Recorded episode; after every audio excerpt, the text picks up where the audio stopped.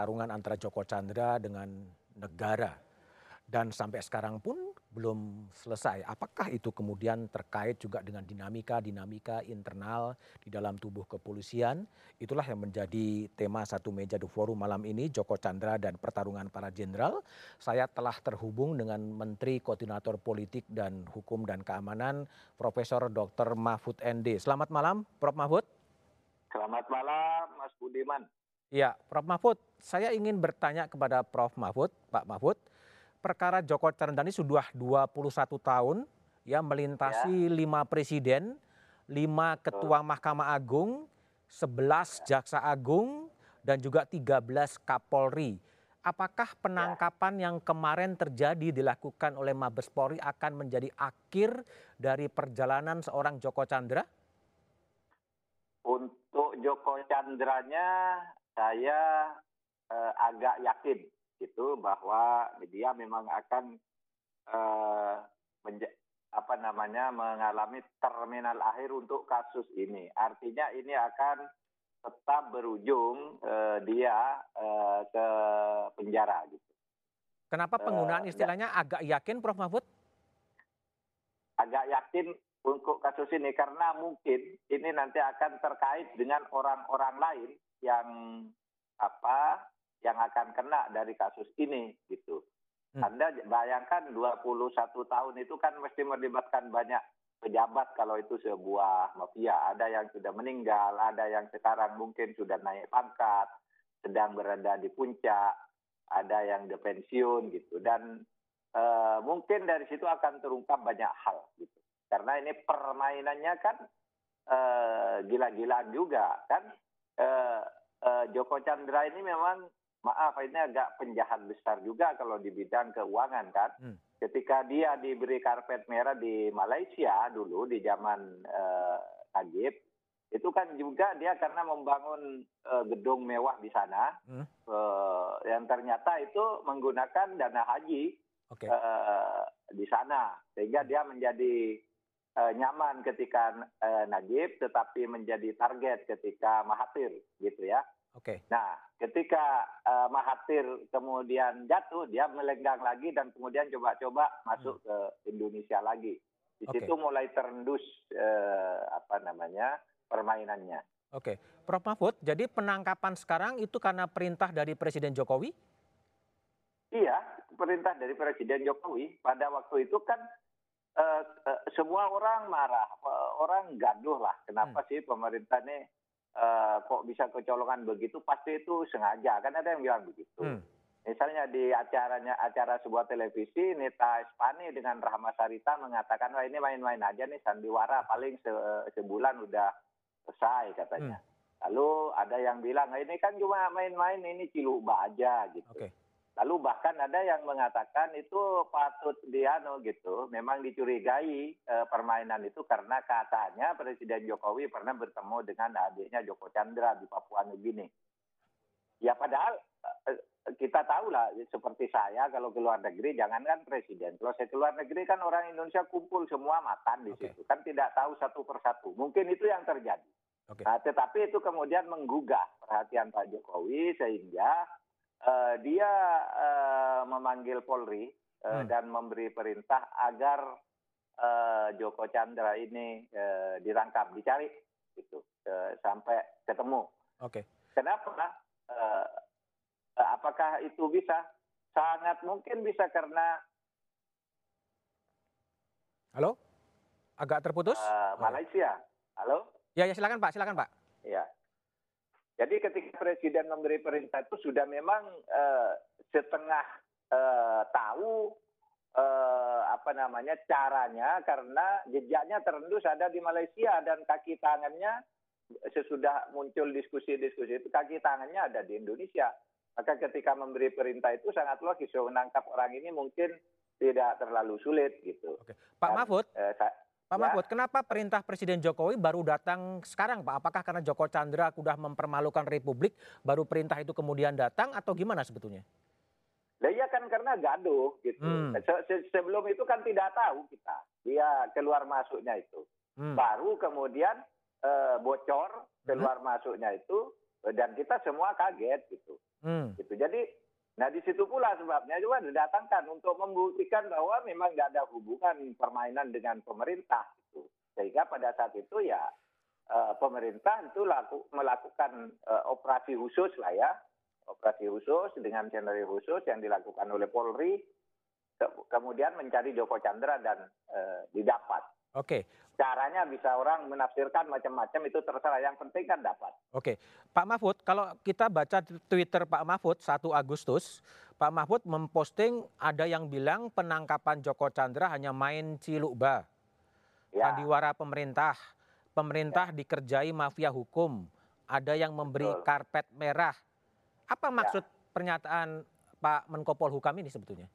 Untuk menyatakan bahwa pernyataan-pernyataan seperti itu ada, ah, seperti itu ada dan hmm. masih terekam dengan baik dan ditulis berkali-kali gitu, disiarkan berkali-kali gitu, pernyataan itu ada dan kita membuktikan bahwa pernyataan-pernyataan itu tidak benar, bahwa okay. diberi karpet merah, bahwa ciluk artinya main mata sengaja diatur lah. Hmm. Seperti pura-pura saling main ciluk batu cari di sana, padahal tahu ada di sini gitu. Oke. Okay. Uh, itu ternyata kan tidak benar ketika eh, pada tanggal 30 itu ternyata Joko Chandra ditangkap. Oke. Pak Mahfud, jadi kalau dari eh, sebetulnya baik dari data-data yang dimiliki oleh Menko Polhukam maupun dari intuisi politik dari eh, Pak Mahfud, apakah memang ada aktor lain di balik Joko Chandra?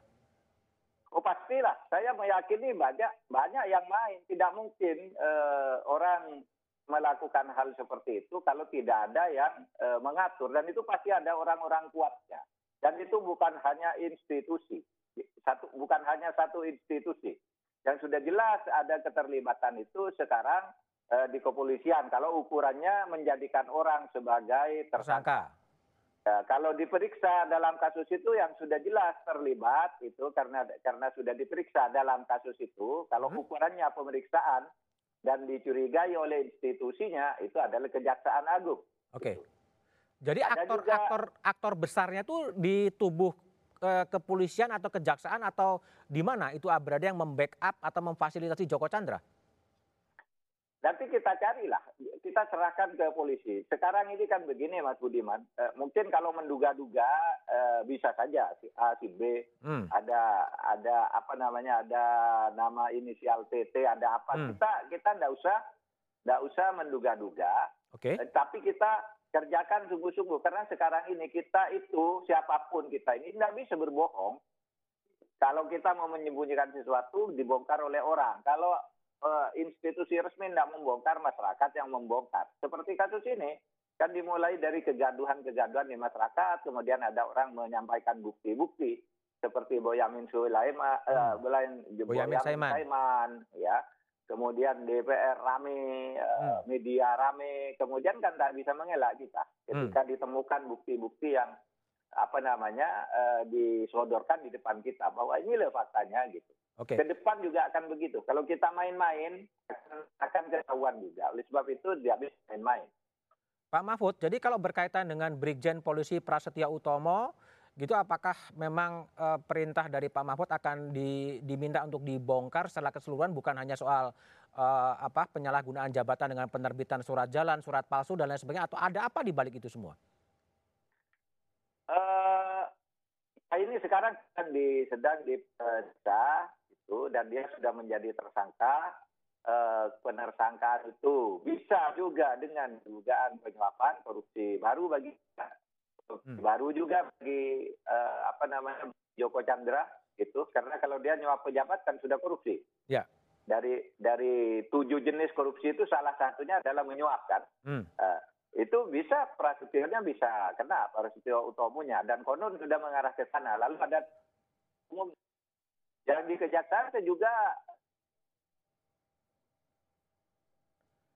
Halo? Ada aliran dana 500 ribu dolar. Gitu. Hmm. Saya juga mendengar gitu, bahkan uh, saya mendengar distribusinya ke mana-kemana. Itu sekarang sedang didalami gitu. Oke. Okay. Dan itu semua nanti mungkin akan menyangkut orang-orang besar lainnya gitu. Akan menyangkut orang-orang besar lain. Kalau soal ya. jaksa ya. Pak Mahfud, ini gimana? Jadi yang dicopot jabatan karena indisipliner. indisipliner ke luar negeri tidak izin dan menemui buronan. Apakah mungkin seorang jaksa kemudian tidak mengenali Joko Chandra dan kemudian dia bertemu duduk di ruang kerjanya di Kuala Lumpur bagaimana menjelaskan kepada publik itu hanya tindakan indisipliner?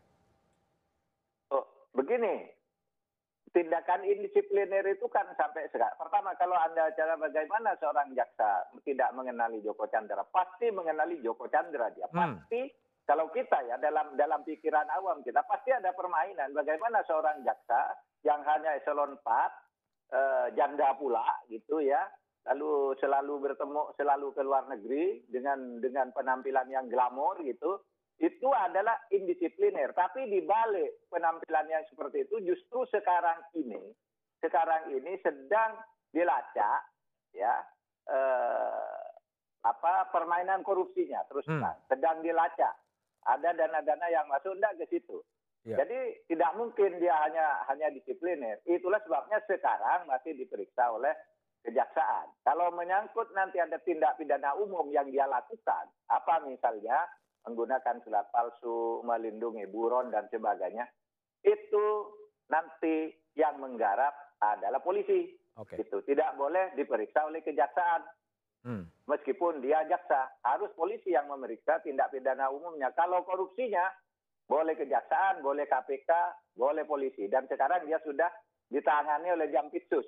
Ya, okay. hari ini ditangani sudah diserahkan ke Jampitsus. Berarti ada dugaan korupsinya ada dugaan tentang aliran-aliran dana tadi. Oke, uh, Prof Mahfud, kalau lihat tadi ya kan, uh, apa sih yang Prof Mahfud sampaikan agar uh, kan Joko Chandra akan mengajukan peninjauan kembali, ya, hmm. dan itu menjadi hak dari Joko Chandra dan Prof Mahfud mengatakan meminta publik untuk ikut mengawasi proses peradilan itu. Apa sebenarnya pesan yang mau disampaikan oleh Pak Mahfud? Ya pesan yang mau disampaikan, menurut saya permainan Joko Chandra ini sejak awal ada di pengadilan, sehingga hmm. kalau kalau eh, ya sejak awal ada di pengadilan, kemudian dia secara sangat lancar mendaftarkan PK di pengadilan. Hmm. Berarti yang main itu di kepolisian, ada di kejaksaan, ada di pengadilan, ada di birokrasi lain, ada di pengacara, ada. Nah oleh hmm. sebab itu sekarang dia sudah tertangkap. Kemarin pengadilannya, pra, apa namanya, eh, permohonan PK-nya sudah dinyatakan tidak dapat diterima. Hmm. NO istilahnya dalam hukum. Nah kalau tidak dapat diterima, itu bisa ngajukan lagi, asal dia bisa hadir. Nah sekarang dia bisa ngajukan lagi kalau mau. Nah di situlah eh, saya katakan pelototi, karena ini mainannya sejak awal, sejak lari dulu, tahun 2009, itu sudah dengan pengadilan. Dengan pengadilan. Kenapa dia bisa tahu besok akan besok akan difonis sehingga hari ini lari. Kalau bukan pengadilan, tidak mungkin. Okay. Karena rahasia itu ada di pengadilan bahwa dia akan uh, difonis dua tahun. Gitu. Okay. Uh, eh, Pak Mahfud, ya, bisa jadi, tahu. Pak Mahfud, kalau Pak Mahfud lihat ya, sejak kemudian gaduhnya Joko Chandra itu banyak surat-surat internal, ya surat-surat internal, surat jalan, surat rapid test, surat apa pun itu keluar ke publik, keluar ke publik. Ya. Apa yang terjadi? Apakah ya. surat ini dibocorkan, dibocorkan dari dalam keluar, atau seperti apa yang terjadi? Uh, ya, saya katakan tadi di era sekarang ini, ya kita tidak bisa menyimpan kebohongan hmm. dengan uh, begitu sempurnanya. Hmm. Ya, di dalam bisa saja ada orang-orang idealis yang merasa marah lalu oh. memberitahu, lalu LSM yang tahu mencarinya. Tapi bukan hanya orang idealis, bisa juga kalau Anda katakan itu e, pertarungan secara internal karena rebutan jabatan itu tidak apa-apa. Bagi saya bagus saja. Saya per, ini kan pertarungan untuk apa, Prof Mahfud? Pertarungan internal untuk apa? Ya seperti seperti Anda di judul Anda tuh saya saya membaca di judul di judul okay. apa yang Anda jadikan topik hari ini ada kira-kira menduga ada pertarungan di antara para jenderal karena di situ akan terjadi pergantian Kapolri sehingga hmm. orang ingin menjatuhkan dan ada orang yang ingin menonjolkan dirinya dengan cara membocorkan surat-surat yang sifatnya internal itu. Itu itu saya kira analisis begitu tidak apa-apa, sah saja. Bagi saya apa pun alasannya, pokoknya bisa menangkap Joko Chandra mau pertarungan pada jenderal kayak mau apa kayak pokoknya sukses menangkap bisa ya? membongkar kasus itu bagus bagi saya. Soal pertarungannya sendiri nanti di tahap akhir kan presiden yang akan menentukan. Jadi ter, terbuka terbuka kemungkinan juga Prof Mahfud ya bahwa ini kemudian ada yang mengambil uh, political benefit untuk uh, apa menjadi suksesi di Kapolri tetap terbuka kemungkinan soal itu. Terbuka kemungkinan. Jadi kemungkinannya tiga.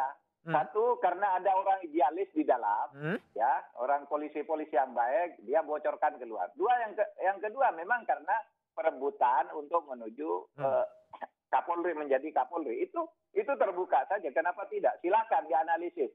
Lalu yang ketiga karena LSM sekarang masyarakat pers tidak bisa lagi dihalang-halangi, ya sehingga dengan demikian bagi saya apa pun yang benar dari ketiga alasan itu bagi saya bagus-bagus saja yang penting dibongkar eh, apa pun motifnya bongkar lalu tangkap orangnya lalu penjarakan kan gitu aja. Masa kita dikerjain dia terus selama tadi 21 tahun Oke, oke, baik uh, Profesor Dr. Mahfud MD Menko Polhukam telah bergabung di satu meja The Forum. Tapi apakah betul ada rivalitas di tubuh jenderal untuk meraih kursi Kapolri? Jawabannya setelah jeda berikut ini.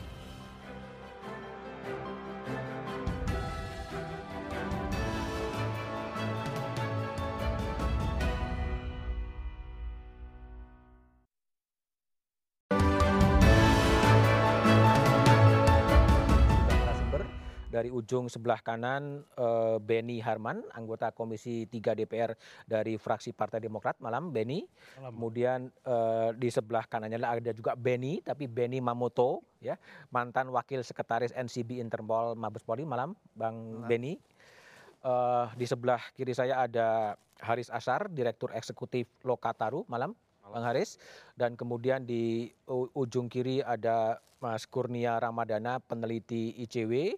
Dan melalui sambungan Zoom ada uh, Mbak Pungki Indarti, Komisioner Kompolnas. Malam Mbak Pungki. Selamat malam Mas Budiman, selamat ya. malam Bapak-Bapak sekalian. Ya, malam, jadi ada sesuatu yang menarik ya setelah kasus Joko Chandra ini heboh di depan publik. Uh, Kapolri Idam Aziz dalam uh, pidato Hari Bayangkara 1 Juli Kapolri Jenderal Idam mengatakan jangan SMS senang melihat teman susah, susah melihat teman senang. Itu singkatan SMS. Ya. Kemudian Jenderal Idam juga mengatakan semakin ke depan nanti semakin tajam. Ini baru Juli, Agustus, nanti bulan ber ber ber ber itu sudah mulai makin tajam. Konteksnya adalah bahwa ini adalah rivalitas persaingan menuju Kapolri karena Kapolri Jenderal Idam Aziz secara undang-undang akan pensiun di bulan Juni 2021 ya kita coba akan diskusi eh sorry Januari Januari 2021 ya Beni Harman terlebih dahulu sebagai politisi DPR kalau mau ada penggantian Kapolri pasti akan bermuara ke DPR jadi apa sebetulnya kalau anda lihat apakah memang penangkapan atau gaduh soal Joko Chandra ini ada yang mendapatkan political benefit, keuntungan politik untuk menjadi Trunojoyo satu?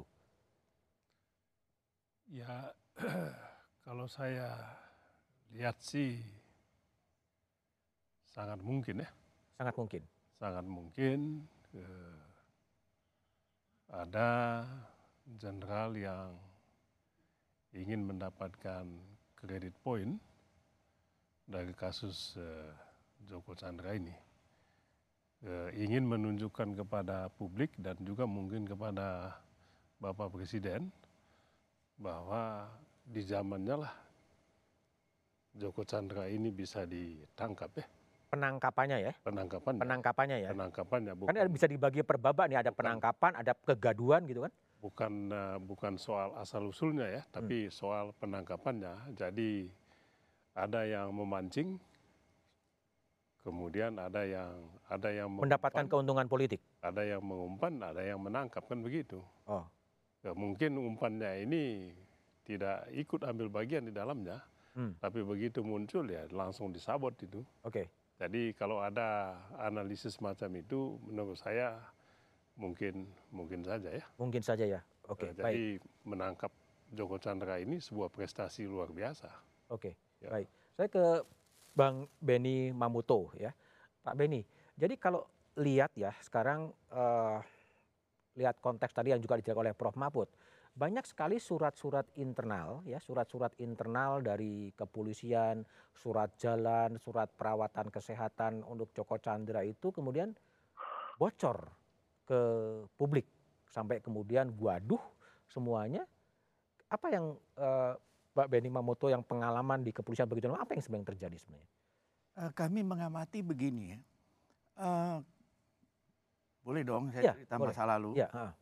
Jadi dulu disiplin anggota huh?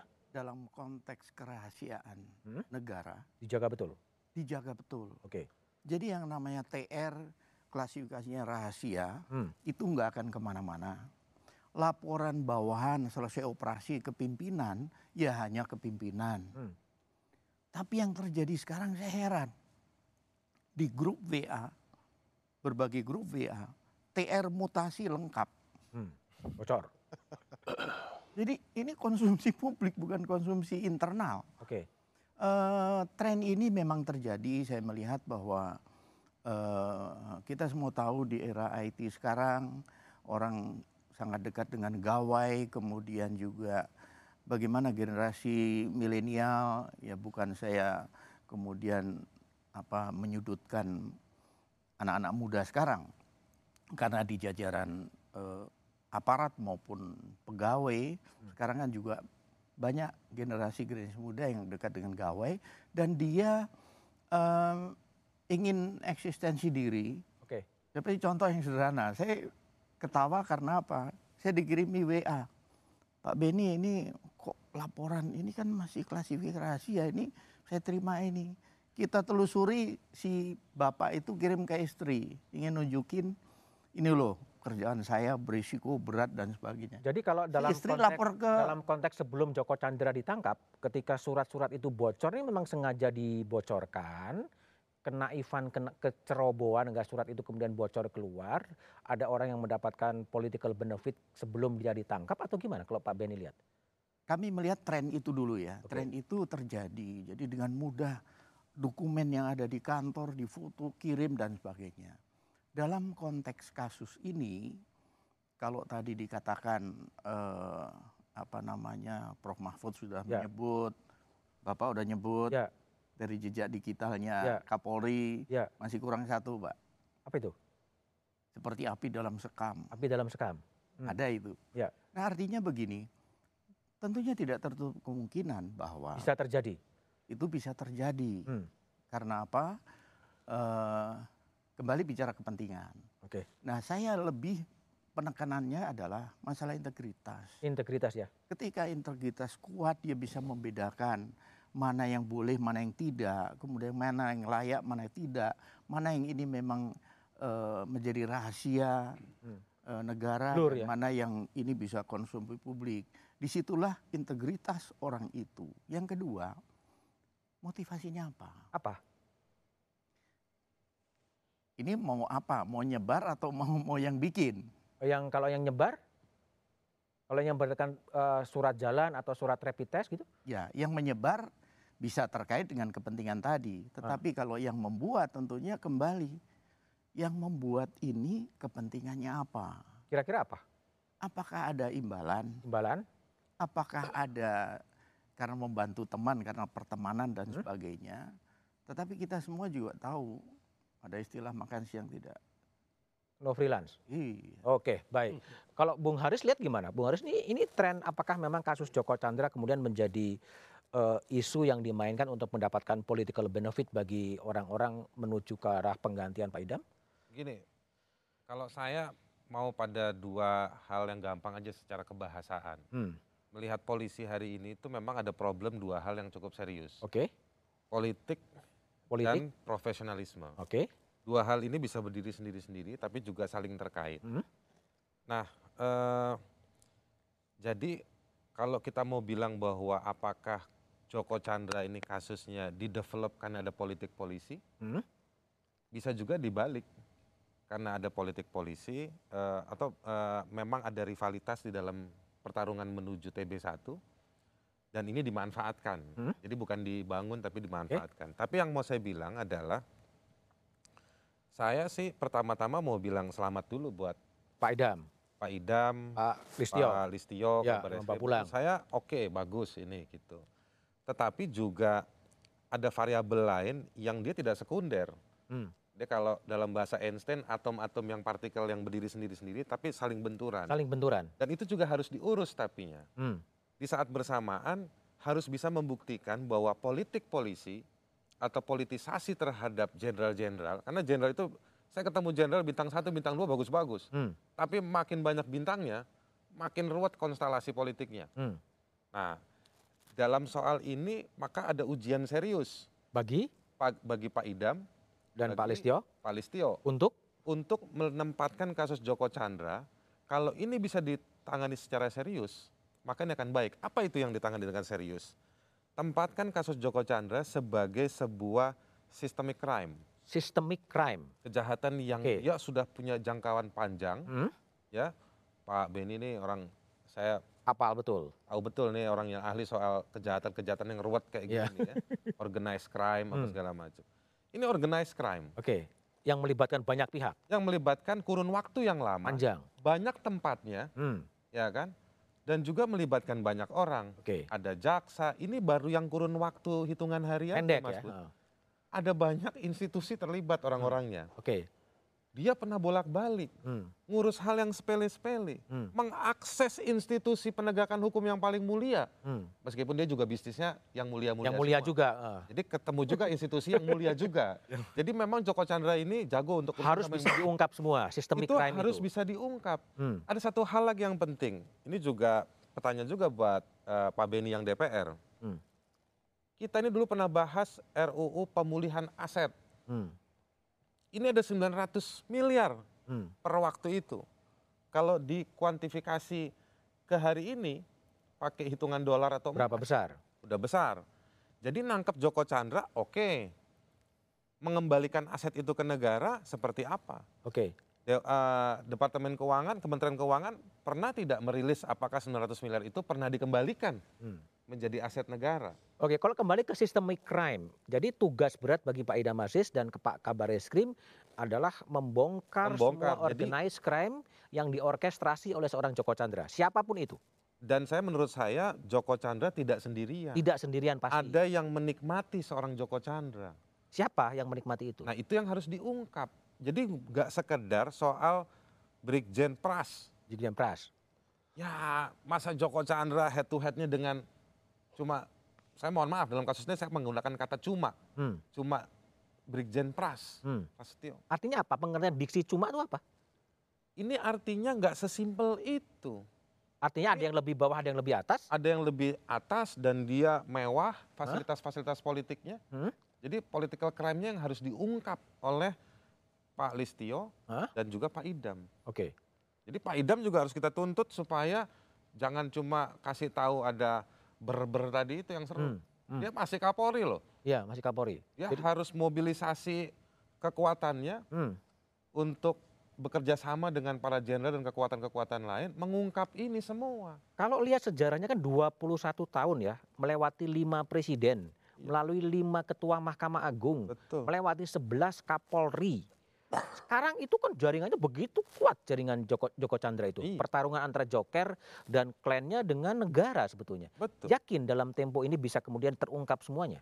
Nah itu dia. Kalau uh, maksud saya begini, kalau hitungan hari ya nggak mungkin, Mas Bud. Oke. Okay. Nggak mungkin terungkap. Tapi maksud saya dikembangkan lebih luas, ditempatkan dalam perspektif hukum pidana. Oke. Okay. Jadi siapa pun yang terlibat harus diungkap, disisir hmm. satu demi satu, ya kan? Uh, mungkin ada yang bilang ya makan waktu banyak dan hmm. lain-lain. Hmm. Iya, tapi juga nggak adil kalau hanya menempatkan ini sebagai politisasi di dalam Polri hmm. atau sekedar dilakukan penghukuman internal oleh kejaksaan hmm. atau penghukuman disiplin oleh kantornya Yasona Loli. Hmm. Bisa begitu. Terlalu simpel ya? 900 miliar. Hmm. Ya, dibandingkan dengan penghukuman-penghukuman itu. Nggak seimbang. Hmm. Kita dibodoh-bodohi masyarakat ini. Itu. Oke, uh, uh, Mbak Pungki. Jadi ya. jadi gimana kalau Mbak Pungki lihat? Jadi kalau Haris mengatakan bahwa ini sebuah organized crime yang memang harus dibongkar oleh Pak Kabar Eskrim dan Pak Kapolri gitu. Gimana ya. Pak Pungki lihat? Uh, saya melihat ini adalah mafia hukum, Mas, mafia yang hukum. melibatkan orang-orang dari berbagai macam institusi. Hmm. Jadi nggak hanya oknum dari Polri, tetapi juga ada oknum dari Kejaksaan, kemudian dari uh, Kementerian Hukum dan HAM, ada dan sebagainya.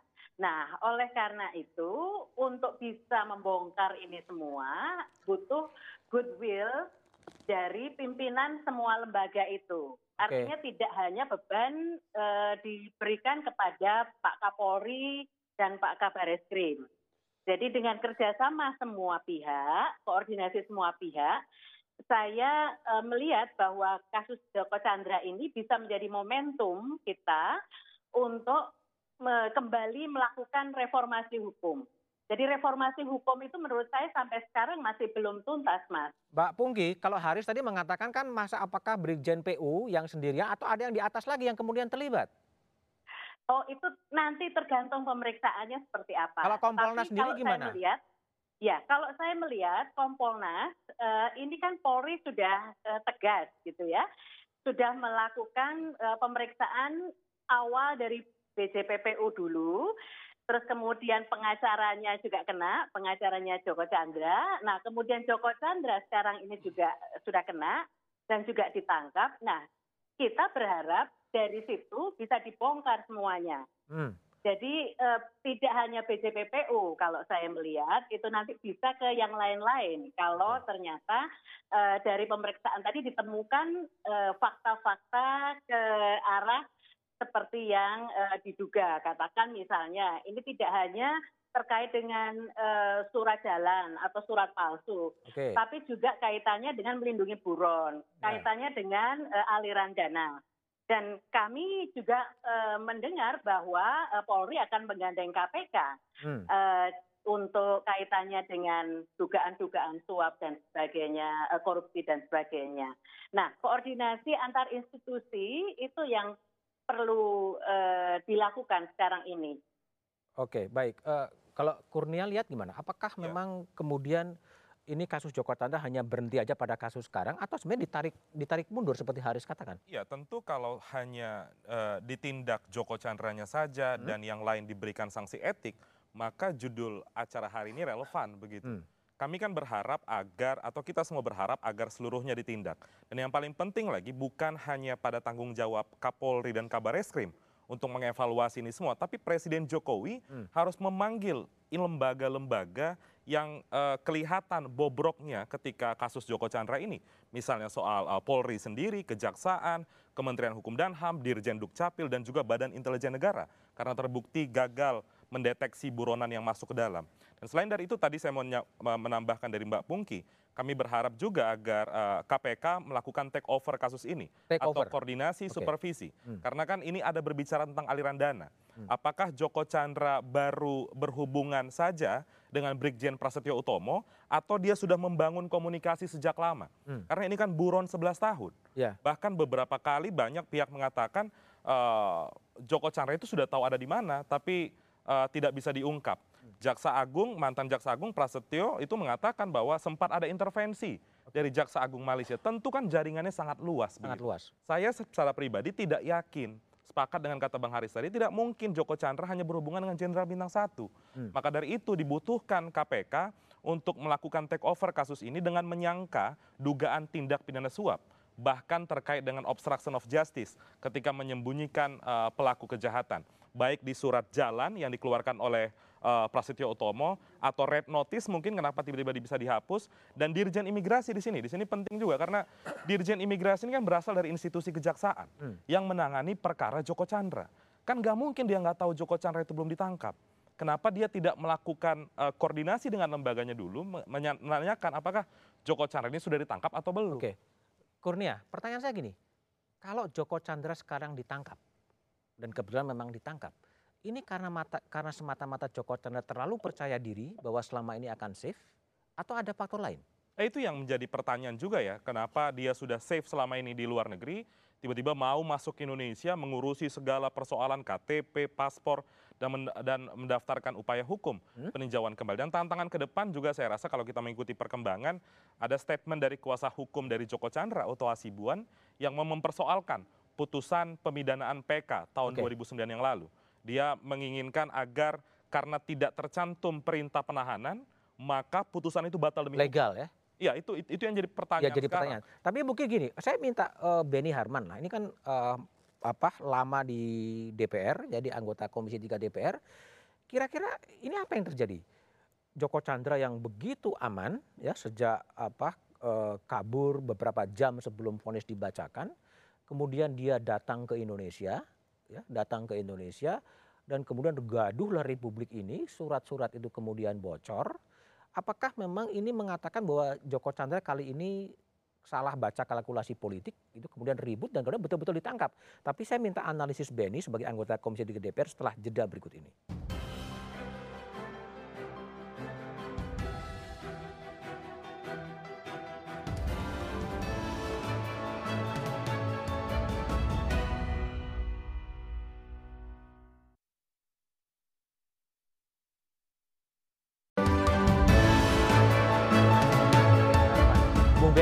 Jadi eh, apakah sekarang eh, Joko Chandra yang sudah menikmati kebebasan begitu lama, bisa bangun properti di Kuala Lumpur dan kemudian masuk ke Indonesia ini salah kalkulasi politik sehingga kemudian dia gaduh dan kemudian ditangkap atau apa yang sebenarnya terjadi?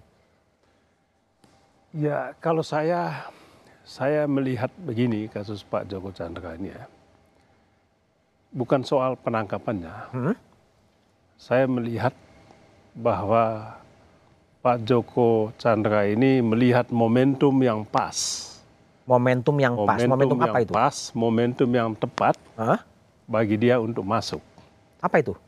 Ya, momentum itu adalah memang sistem penegakan hukum ada peluang untuk dia masuk. Jadi itu yang saya bilang. Sistem penegakan hukum yang seperti apa? Sistem penegakan hukum yang memungkinkan dia bisa masuk dengan leluasa. Huh? Itu yang saya bilang ini negara ini kasih karpet merah untuk Pak Joko Chandra ini. Hah? Jadi boleh dibilang negara ini lemah. Negara lemah? Joko Chandra. Joko Hah? Chandra begitu kuat. Pak Joko Chandra ini punya network di dalam boleh dibilang semua institusi Hah? pemerintah ini sehingga dia bisa masuk. Tapi ditangkap. Coba coba bayangkan, ya itu kan ditangkap kan kemudian, Bung. Hah?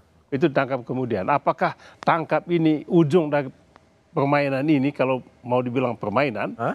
atau bukan? bukan? Oleh sebab itu menurut saya melihat bukan soal tangkapnya. Hmm? Tangkapnya itu tidak penting.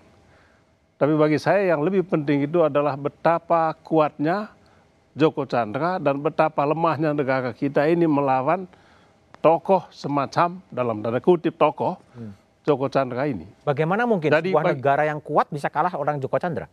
Ya itu itulah pertanyaan kita. Hmm. Menurut saya kasus Joko Chandra ini menunjukkan begitu kasat mata hmm? lemahnya sistem penegakan hukum kita, betapa lumpuhnya negara ini di muka di hadapan ke Joko Chandra ini. Ya. Joko Chandra sudah me, apa, mempunyai kaki tangan sejak baru saja atau sudah dari dulu? Ya menurut saya kaki tangan mungkin sudah sejak dulu, okay. tapi lemah. Tapi pada saat ini yang tadi saya katakan, kaki tangan yang dia miliki pada saat ini mungkin makin terbuka, mungkin makin kuat, dan dia yakin dia bisa masuk ke dalam. Artinya Anda mau bilang bahwa di era Pak Jokowi sekarang sistem hukumnya lemah, di era Pak SBY kuat gitu atau gimana? Oh saya tidak mengatakan begitu, ya, tapi jelas bahwa pada saat ini negara begitu lumpuh, lumpuh. di hadapan Joko Chandra ini. Termasuk ketika Joko Chandra bisa mengetahui vonis 24 jam sebelum vonis dan kemudian kabur. Oh termasuk itu. Mungkin ada kerjasama dengan orang dalam kan? Bersama orang dalam? saya begitu. Coba bayangkan Pak Budiman ya. Itu yang saya katakan. Saya tidak bisa bayangkan Pak Joko Chandra masuk.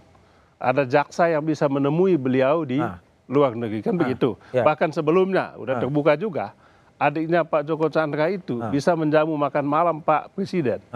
Lalu ada yang mengatakan lah Pak Presiden kan tidak tahu orang di luar itu tidak bisa begitu dong. Hmm. Tapi DPR Kemudian, juga diam aja ya? Iya, iya makanya kalau diam aja. Ya. Soal lain juga adalah mengapa Presiden diam ah. soal ini. Dan DPR juga diam? Oh kita nggak pernah diam, kita ngomong soal ini. Oke. Yang terjadi adalah Pak Menko Polkam misalnya tadi. Penjelasan dia itu kan hanya mau membenarkan apa yang dilakukan oleh pemerintahnya. Kenapa sih dia nggak mau mengaku secara terbuka hmm. bahwa memang negara memang sistem penegakan hukum kita mengalami kelemahan, hmm. kebo, ke apa namanya kecolongan. Hmm. Minta maaf dong kepada publik. Oke. Kenapa Pak Presiden nggak ngomong soal ini? Okay. Omong dong soal ini. Panggil dong Jaksa Agung. Panggil dong Kapolri. Tapi kan dipanggil Anda nggak tahu aja kan mungkin perintahnya udah ada, sudah tangkap. Tahu, tapi paling tidak ini kan tanggung jawab dia, Pak Budiman. Presiden punya tanggung jawab terhadap masalah penegakan Dan sekarang atas ini. perintah Presiden kemudian Joko Chandra udah ditangkap. Ya atas atas perintah Presiden. Ya. Joko Chandra ditangkap. Ah. Ya itu kan tidak cukup dengan soal penangkapan. Itu tadi yang saya katakan, bukan soal penangkapan kita. Jadi jangan sampai penangkapan Jokowi ini dibilang sebagai prestasi. Hmm. Lalu Joko Chandra, Joko Chandra, Joko Chandra ini. belum, belum, belum, belum sampai situ. Jangan belum sampai, sampai Pak situ. Presiden, Pak Jokowi ini perintah Pak Joko Chandra ditangkap, lalu ini adalah prestasi, hmm. kan bukan itu. Lalu rame-rame Tapi bukan itu ekspektasi publik untuk ditangkap. Lalu rame-rame pemerintah itu sujud syukur atas penangkapan Joko Chandra ini, kan hmm. begitu. Loh iya, ekspektasi publik, tapi tidak cukup dengan itu ekspektasi publik. Ditangkap salah, nggak ditangkap salah. Bukan, ekspektasi publik lebih dari itu. Tangkap, tapi Terus? tolong dong dibuka. Dibuka. Masalahnya dibuka. Dibuka sampai kapan? Dibuka dong, dibuka. Diperiksa, kan nah. begitu. Sedang diperiksa. Kan begitu. Okay. Kapolrinya dipanggil, jaksa agungnya dipanggil, kan hmm. gitu. Hmm. Publik melihat ini kan yang penting pada saat ini adalah ada penjelasan yang tuntas dari pemerintah apa sebetulnya yang terjadi dengan Pak Joko Chandra ini? Okay. Kok begitu gampang dia masuk? Okay. Coba bayangkan Pak Budiman, kejaksaan datang ke pengadilan, bisa lebih gampang, begitu gampang dapat surat rapid test, kan begitu? Dikawal ke Kalimantan. Kemudian datang ngurus KTP di kelurahan, hmm. kemudian dihantar ke bandara, lalu ke Malaysia. Hmm. Jadi publik mengatakan, loh ini apa ini? Okay. Apa mungkin Pak Joko Chandra jalan sendirian begitu atau ini by design? By, design. Kalau by, by design, design, yang desain siapa? Oh enggak jelas. Oh, siapa lagi kalau bukan negara kan begitu. Kalau melihat yang terlibat itu. Kalau dugaan saya, Anda sebagai saya yakin, saya anggota yakin tadi DPR? sekali. Enggak mungkinlah seorang jenderal polisi ya bintang satu begitu melakukan itu tanpa ada sistem, tanpa ada angin yang memberikan situasi yang menciptakan kondisi yang kondusif situasi yang kondusif okay. untuk mereka lakukan. Tidak mungkin Pak Budiman. Oke, baik. Saya akan konfirmasi ke Pak Benny Mamoto yang sudah pengalaman begitu lama di bidang apa uh, intelijen dan juga reserse. Apakah mungkin yang terjadi? Apakah memang situasi polisi sekarang begitu rentan sehingga seorang Brigadir Jenderal Prasetyo Utama bisa bertindak sendiri, menandatangani sendiri, membuat surat jalan sendiri, dan kemudian pergi ke Pontianak tanpa seizin dan diketahui oleh atasan? Apakah mungkin itu terjadi? Ya kalau dari diskusi tadi mungkin saya kan tadi dikatakan bahwa momentum dan sebagainya, peluang dan sebagainya. Saya kembali mengutip pepatah. Huh? Sepandai-pandai tupai melompat, huh? akhirnya jatuh ke pelimbahan juga. Siapa tupainya nih? Yang ketangkep itu. Oh Joko Chandra, oke. Okay. Ya. Terus? Nah sudah disiapkan begini begini begini kalau memang yang maha kuasa sudah menetapkan saatnya kamu stop. Yang nyiapin siapa ya? ya terjadi. Ini kan ada yang ngatur gitu. Dengan kekuatan uangnya, Pak. Kekuatan uang.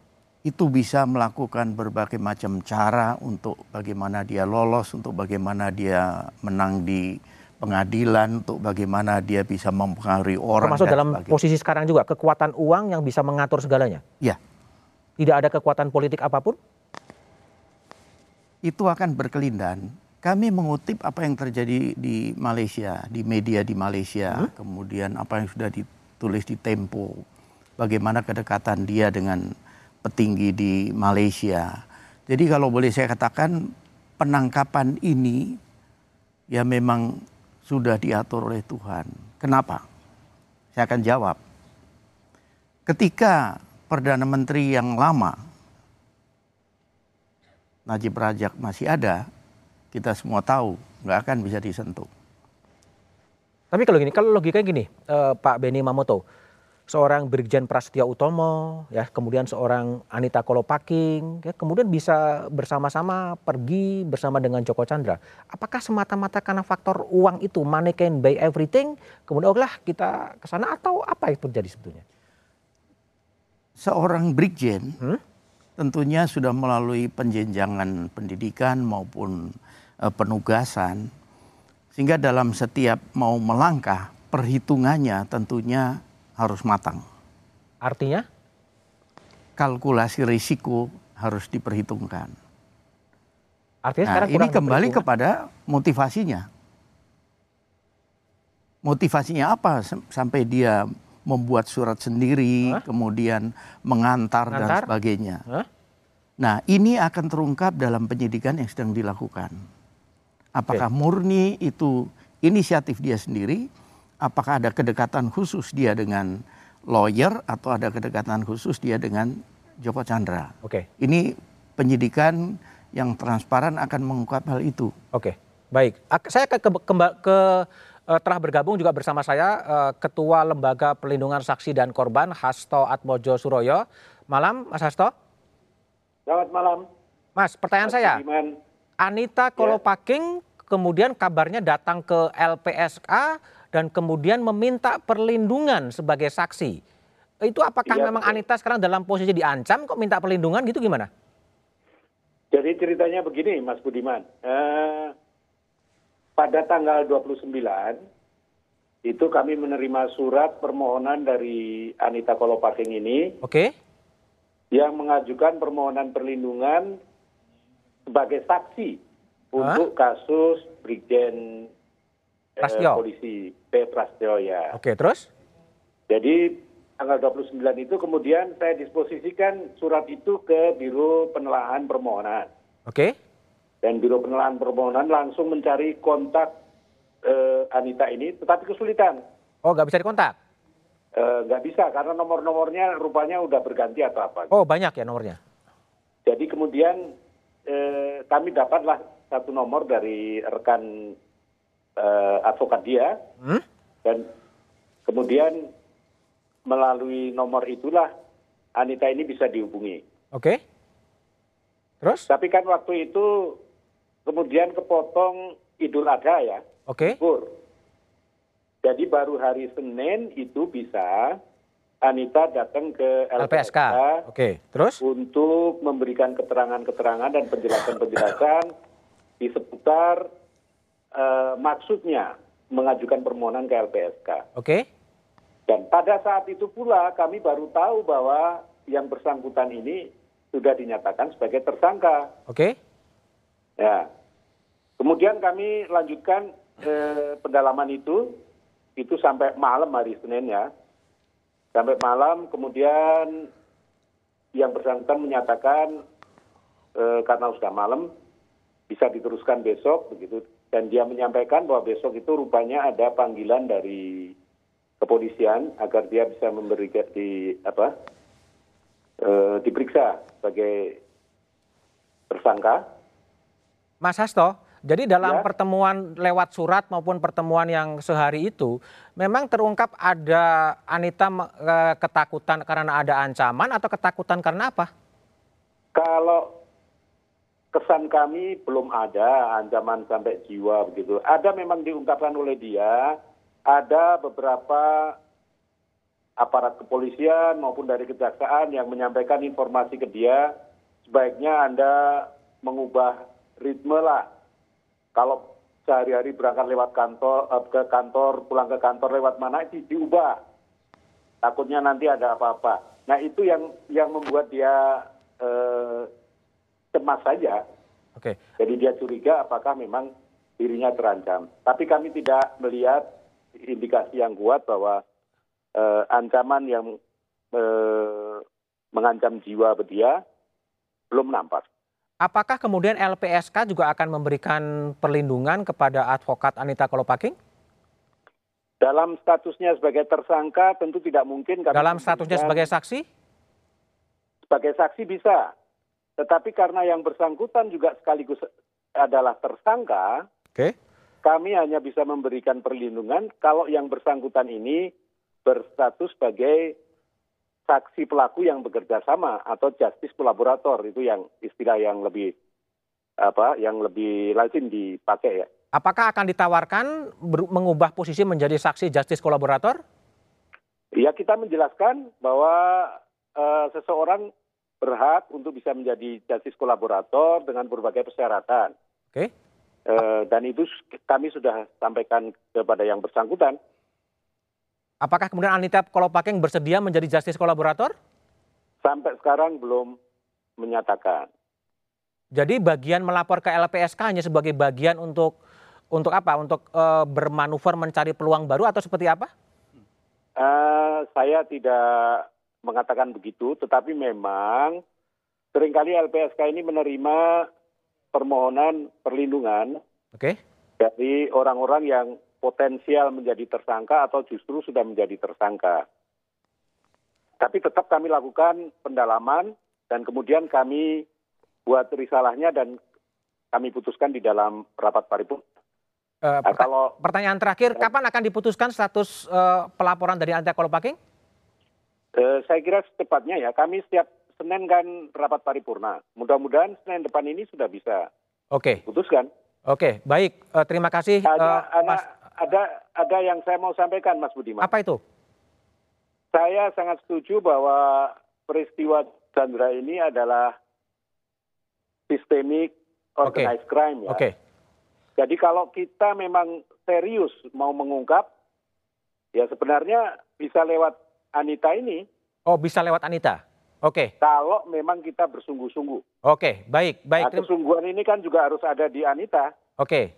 Dan dilindungi oleh LPSK gitu ya? Iya. Oke, baik Karena Mas Hasto. dengan demikian bisa diungkap semua. Oke, baik. Terima kasih Mas Hasto telah bergabung di satu meja di forum. Nanti saya akan minta pandangan dari Haris. Apakah memang manuver dari Anita ini sebagai uh, manuver dia dan juga tawaran dari Hasto tadi mengatakan bisa membongkar ini melalui Anita. Tapi analis Haris setelah jeda berikut ini.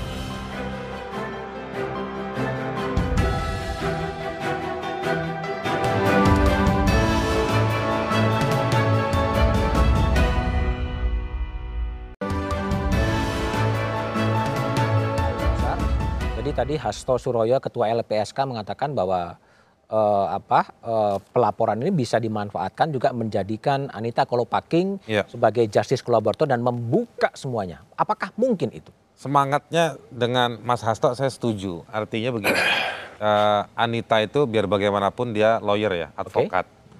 Di undang-undang advokat dia itu juga posisinya penegak hukum. Hmm. Uh, di satu sisi memang dia dijadikan tersangka gitu. Okay. Tapi di sisi yang lain secara profesi dia juga harusnya punya komitmen dengan profesi. Hmm. Sebagai lawyer sebenarnya ada peluang hmm. sebagai advokat untuk telling the truth misalnya hmm. kayak gitu. Ini tinggal mengkonstruksikannya seperti apa hmm. perannya seorang lawyer atau organisasi-organisasi pradi misalnya gitu ya. Nah itu satu hal. Tapi poin lain Mas Budiman yang saya ingin sampaikan sebenarnya bukan hanya lewat Anita. Hmm. Kasus ini bukan kasus orang senggolan spion di jalan, hmm. turun dari pintu terus orangnya ditempeleng. Ya. Ini kasus sudah belasan tahun. Hmm. Ada 900 miliar. Ya. Dia bolak-balik ke Indonesia, mencolok di berbagai institusi negara. Hmm. Petunjuknya banyak. Hmm. Satu, bisa kolaborasi dengan pemerintah Malaysia. Oke. Okay. Yang kedua, telusuri aset. Aset. Yang ketiga, telusuri uang 900 miliar. Hmm. Ini kalau dibawa ke orang banking, nggak susah buat orang banking nih. Hmm. Ini bukan duit 500 rupiah yang gambar orang hutan itu. Ini 900 miliar yang pasti dia putarannya konversinya udah macam-macam. Oke. Okay. Asetnya dia, dia di luar negeri bisa bangun aset di Kalau Bali. Eh Bali, oke. Okay. Dia bukan magician, dia bukan hmm. sulap. Hmm. Jadi ada konstruksi orang-orang yang bekerja untuk dia. Hmm. Gitu, ya kan? Di situ ada pengawasan, ada izin, segala macam banyak banget. Okay. Ini sekarang soal manajerial. Dari mana itu dimulai? Tadi kunci yang terakhir saya bilang manajerial. Hmm. Kalau Bang Benny tadi mau ngomongnya presiden. Hmm. Menurut saya memang nggak cuk, nggak boleh presiden hanya dijadikan tempat untuk minta izin mau nangkep Joko Chandra, hmm. bukan. Hmm. Presiden Jokowi adalah tempat untuk kumpulan para penegak hukum, hmm. pimpinan institusi hukum datang ke presiden, ini rencana kita kita minta izin sama presiden, kita mau sisir ini semua. Oke. Okay. Nah harusnya seperti itu. Hmm. Diungkap nih poin-poin tadi, minta tolong ke Kemlu, hmm. ngomong sama Malaysia, minta tolong ke BI atau OJK, KPK, hmm. telusuri uangnya. Hmm. Nah dibongkar itu semua. Hmm. Kalau ini terbangun, orang seperti Ibu Kolopaking tadi itu, dia pasti maju paling depan wah enak nih, situasinya diciptakan. Ya, ya, Tapi kalau misalnya dia sendirian, orang pada diem, dia harus maju ke gurun pasir yang dia nggak jelas ini ada apa susah. Jadi menurut anda sekarang nggak belum terlalu jelas Saya minta tolong sama Mas Hasto LPSK. Hah? Bicara ke istana ke presiden, Oh, Oke.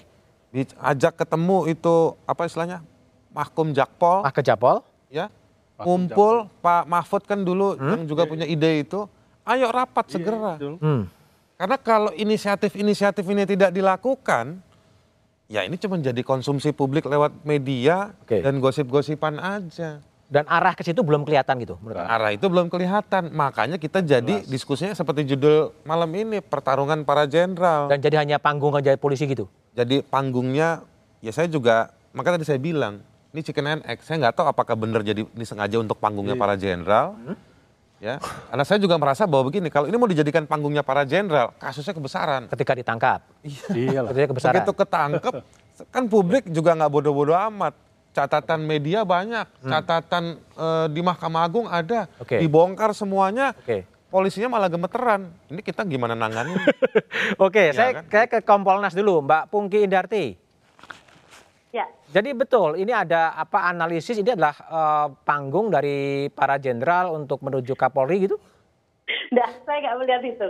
Nggak melihat ini itu. mafia hukum, Mas. Benar-benar Oke. mafia hukum. Kan udah sejak tahun berapa tadi? 2004. Kasusnya terus sampai 2009 kan? 2009 Ya. kemudian dia lari. Hmm. Nah, ini kasus mafia hukum. Hmm. Nah, untuk menanganinya bagaimana institusi-institusi tersebut berkolaborasi. Jadi kalau saya melihat eh, ini kan eksekutor dari buron ini kan Kejaksaan Agung. Ya. Nah, Kejaksaan Agung udah apa namanya? Ketika dia ditangkap ya si siapa Joko Chandra ditangkap diserahkan kepada Kejaksaan Agung.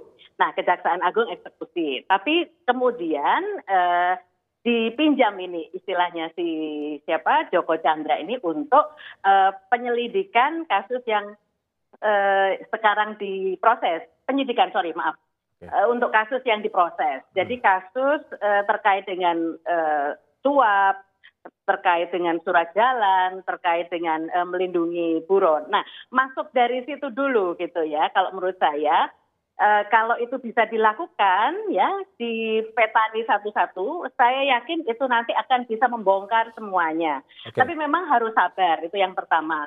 Kemudian kedua eh, harus ada goodwill dari semua institusi itu tadi. Artinya ini udah terbuka pada masyarakat Hmm. dan eh, publik memonitor loh kasus ini.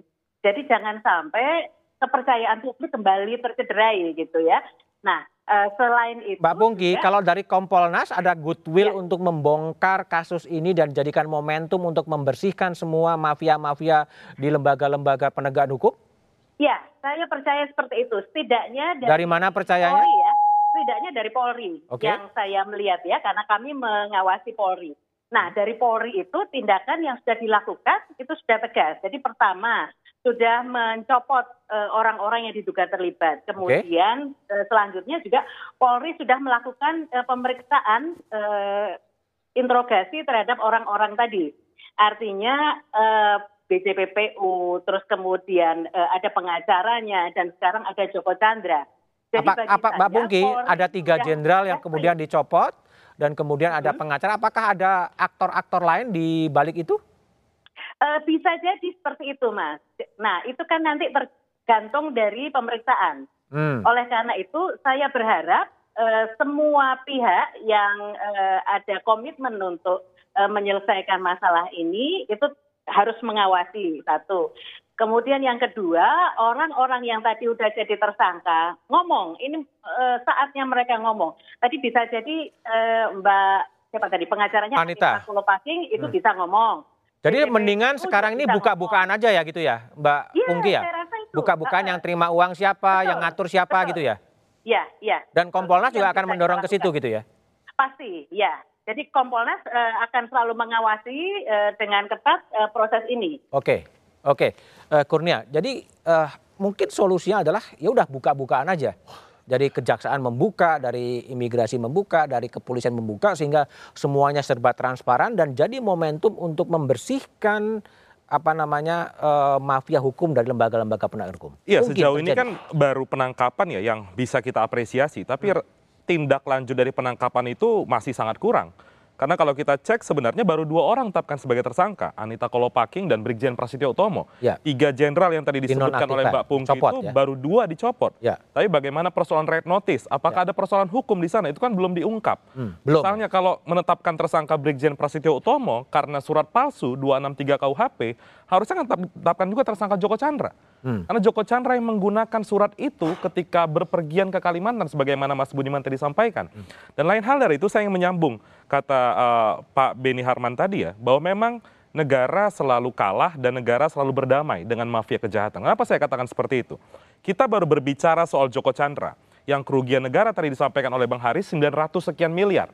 Dan dalam catatan ICW masih ada 39 buronan kasus korupsi hmm. dari tahun 96 sampai hari ini yang belum tertangkap. Kenapa kalau, negara berdamai? Kalau kita bilang kerugian negara Joko Chandra itu 900 miliar, dia bisa berorkestra dengan sangat baik, dengan sangat sempurna di kasus ini, bagaimana kasus Samsul Nur Salim? 4,58 triliun kerugian negara. Jadi kalau kembali ke Joko Chandra, apakah Anda yakin atau ICW yakin bahwa ada aktor-aktor lain di balik yang sudah ada? Pasti, itu pasti ada. Karena saya tadi yakin di awal saya sampaikan bahwa kami yakin Joko Chandra sudah menjalin komunikasi sejak lama. Tadi bahkan sempat disebutkan. Aktor ini institusional, personal atau institusional? Aktor yang ada di institusi penegak hukum. Hmm. Itu yang harus dibongkar. Okay. Jadi kalau hanya menetapkan dua orang tersangka, lebih spesifik lagi hanya satu penegak hukum, hmm. yaitu Brigjen Prasetyo Omo, berarti belum melakukan apa-apa sebenarnya untuk tindak lanjut Joko Chandra. Jadi saran Anda? Ya saran kita membuka semuanya dan uh, menetapkan tersangka orang-orang yang memang punya kaitan erat dengan kasus Joko Chandra. Kenapa? Karena kasus ini sudah menarik perhatian publik yang luar biasa besar, maka tingkat kepercayaan publik itu jangan sampai kembali turun kepada institusi kepolisian, kejaksaan, kumham, dan juga uh, Irjen di Dukcapil begitu. Jadi kalau memang dikaitkan bahwa penangkapan uh, Joko Chandra mendapatkan kredit bagi kepolisian, itu sangat mungkin terjadi ya? Ya, karena kan Tapi jawaban Anda nanti aja lah setelah jeda berikut ini.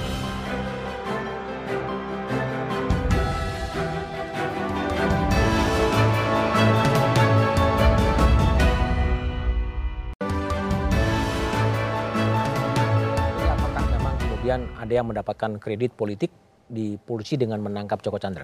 Ya, uh, ini kan banyak sequel ya sebenarnya. Ada sequel sebelum penangkapan hmm? itu harus diusut adalah siapa yang memberikan informasi putusan peninjauan kembali tahun 2009. Okay. Apakah oknum di internal Mahkamah Agung?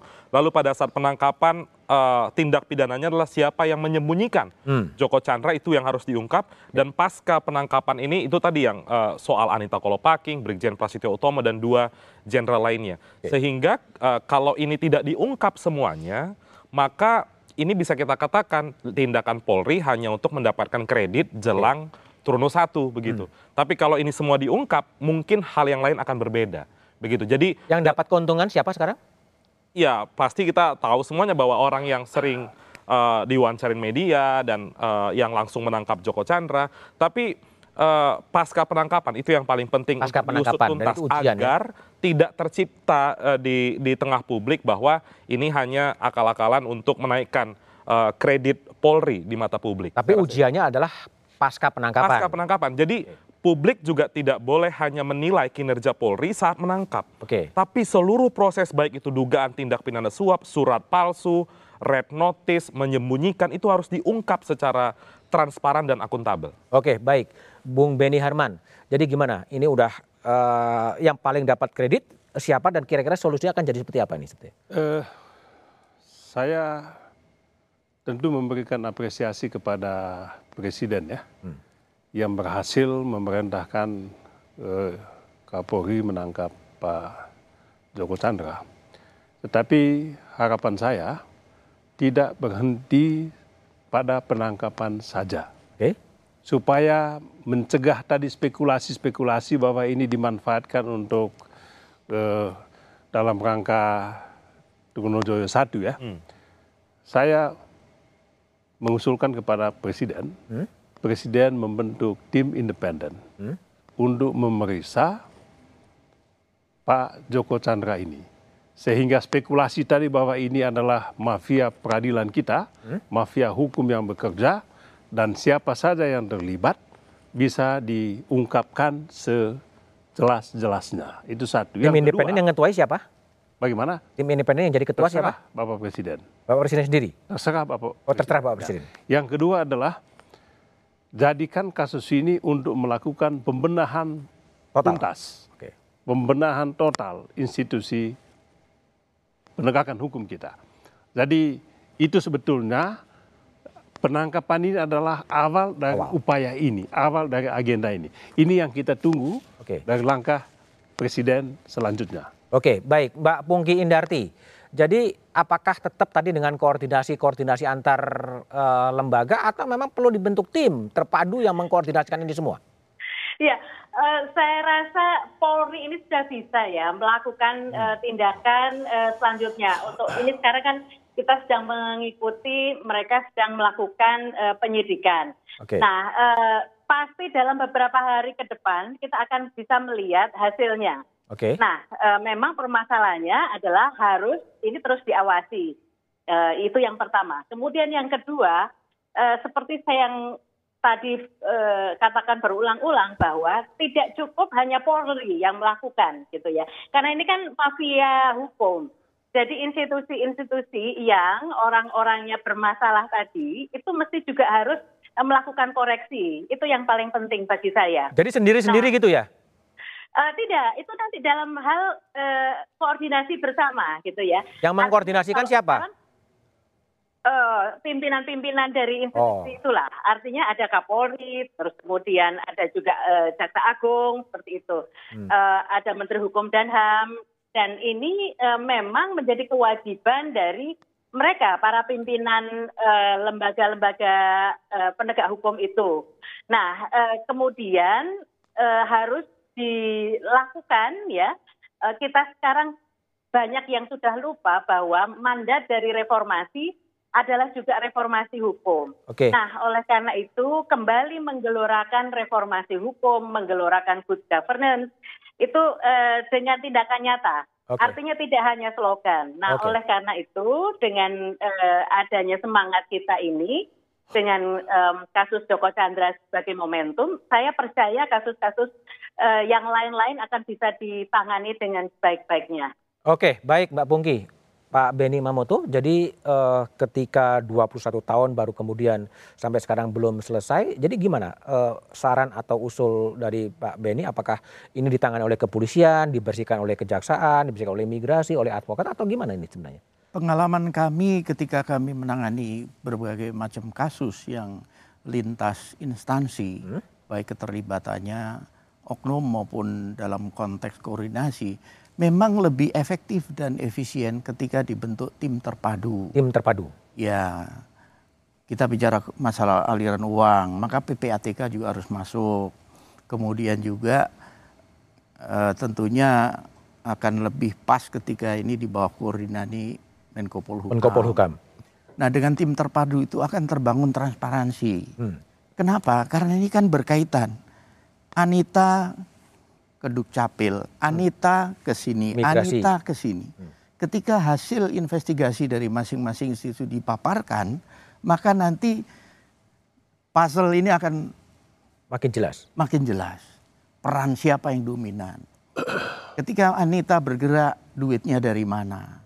PPATK akan bergerak, bagaimana sumber pendanaannya. Dan kita jangan salah ketika kita berurusan dengan orang-orang yang sudah boleh dikatakan berpengalaman, eh, katakanlah bermain, kalau dikatakan tadi mafia hukum, maka aliran uang tidak akan begitu mudah dilacak. Lacak. Jadi kalau saya ditanya ya jangan kita berharap uang itu dari Malaysia, dari perusahaan yang ada di Malaysia. Anak perusahaan begitu banyak yang ada di sini, ya kita harus selidiki semua aliran uang yang itu yang nanti akan masuk ke pihak-pihak yang berkaitan. Yang paling sederhana begini, Mbak. Ketika oknum jaksa itu ke Malaysia, Hmm? itu kan dengan mudah. Berangkatnya kapan, tiketnya beli di travel mana, siapa yang bayar udah kena. Udah kena. Iya. Tapi seorang jaksa bisa nggak tahu dia buron ya? Ah, itu sisi lain. Tapi artinya kita ingin membuktikan gratifikasi. Oke. Dia ke sana itu siapa yang biaya itu sederhana Atau jangan-jangan buron-buron itu jadi ATM ya? Eh, kami pernah mendapatkan informasi ketika masuk dalam tim pemburu koruptor. Huh? kan kami keliling ke mana-mana mana-mana ketika kami pertemuan dengan salah satu ya seperti Atang Latif lah ya, di Singapura. Disaksikan oleh polisi Singapura disaksikan oleh KBRI kita di situ dialog bicara sampai dengan himbauan kita pulang. Dan akhirnya sepakat dia pulang. Tapi? Nah di situlah ketika proses berjalan kami dengar bahwa keluhan dari orang-orang itu bahwa Pak kami nggak mau dijadikan ATM terus-terusan. Oh. Hmm. Berarti kan ada pihak yang datang dan mengambil uang, memanfaatkan kesempatan. Nah kalau sekarang kejahatan ya Pak. Kalau jadi, kalau sekarang dibiarkan jadi ATM gitu. Sungguh di atas kejahatan. Itu yang kami terima informasinya seperti itu keluhan dari via-via yang okay. uh, eh, kami temuin di luar. Okay. Nah kalau sekarang kan mudah semuanya sudah online. Transparan ya. Perlintasan dengan mudah. Oknum ini berapa Tapi kan ada yang nggak terlacak itu. Ya, ada yang nggak tercatat kan? Kalau lewat kebun, Pak. Oke, baik. Bung Haris, jadi gimana e, solusi ketika melawan Joko Chandra yang 21 tahun, kekuatannya di jaringan hukum ada, di jaringan politik ada, gimana mau diselesaikan? Apakah saya negara harus kalah lagi? Saya mau endorse ya apa yang disampaikan oleh Pak Beni Mamoto. Beni Mamoto. Saya pikir eh, ya dengan segala hormat pendapat Mbak Pungki bahwa diserahkan ke polisi, tapi menurut saya ini nggak cukup di kepolisian. Hmm. Ini ada, saya mau bilang bahwa ini ada political crime, hmm. ada political crime. Ya ada political crime, karena ini nyangkut institusi negara, hmm. penyalah abuse of power yang berulang-ulang, hmm. gitu. Uh, itu satu. Jadi menurut saya memang harus ada backup, ya huruf besar semua tuh ya, penopang yang sangat kokoh. kuat, kokoh dan ini momentum loh, gak bakal kejadian tiap hari kayak begini. Hmm. Yang disiapkan backup itu untuk bekerjanya sebuah tim. Hmm. Ya, menurut saya Pak Beni ini bisa salah satu kandidat ketua tim nih, hmm. ya kan? Diawasin sama anggota Benny DPR. Herman. Jadi koalisi Beni dan Beni bisa gitu. itu yang kerja dan dia kerjanya kalau menurut saya tempatnya itu saya berimajinasi kalau nggak di istana negara di kantor Pak Mahfud. Ah. Gitu. Dan dipublis setiap hari. Apa kerjanya? Apa aja. Hmm. Kenapa? Karena jejak kejahatannya banyak. Okay. Dan menurut saya ya, udahlah kita ini jangan, saya mohon maaf, saya mau bilang begini, kita ini jangan kepincut oleh drama-drama penangkapan. Oke.